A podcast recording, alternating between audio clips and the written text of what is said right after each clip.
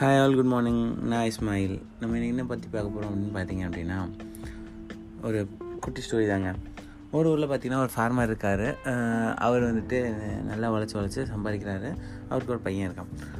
கொஞ்ச நாளில் பார்த்தீங்கன்னா அவருக்கு வயசாகிடுது அப்புறம் அவங்க பையன் தான் வேலை பார்க்குறான். அவங்க வயசானவனே என்ன பண்ணுவார் அப்படின்னா ஒரு சின்ன குடிசையில் வந்துட்டு இருப்பார்.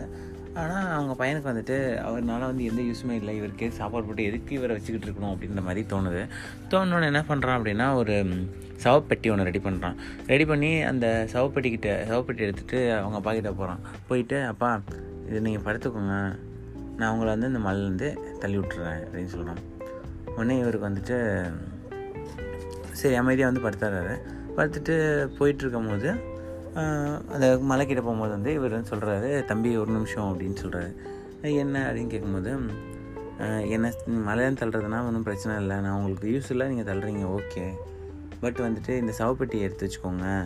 என்னை வந்து என்னை மட்டும் தள்ளி விடுங்க. ஏன்னா இது உங்கள் பையனுங்களுக்கு யூஸ் ஆகலாம் அப்படின்னு சொல்கிறாரு எஸ் மக்களே இதான் ஸ்டோரி இந்த உலகத்தில் பார்த்தீங்க அப்படின்னா வந்து நம்ம குழந்தையா இருக்கச்ச நம்மளுக்கு வந்துட்டு நிறையா நிறைய நிறையா நம்ம கேள்விகளுக்கு பதிலோ நம்மளுக்கு எவ்வளவோ அவங்களுக்கு தேவையான ஆசைகளை கூட பூர்த்தி செய்யாமல் நமக்காக அவங்க ஆசையை பண்ணியிருப்பாங்க. அதான் பேரண்ட்ஸ் ஃபாதரோ மதரோ அவங்க எப்போவுமே யூஸ்லெஸ் இல்லை. பேரண்ட்ஸ் எப்போவுமே யூஸ்லெஸ் இல்லை.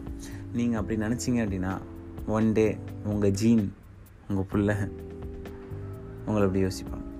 ஸோ எப்போவுமே பார்த்தீங்கன்னா எந்த ஒரு பர் பர்சனையுமே எந்த ஒரு பர்சனையுமே யூஸ்லெஸ்னு நினச்சி த்ரோ பண்ணிடாதீங்க. மரியாதை கொடுக்க மாட்டுறாதீங்க every one deserves respect every one is important so நம்மளும் நம்ம லைஃப்பில் இந்த பையன் மாதிரி இருக்கக்கூடாது அப்படின்னு சொல்லிட்டு நினச்சிப்போம்.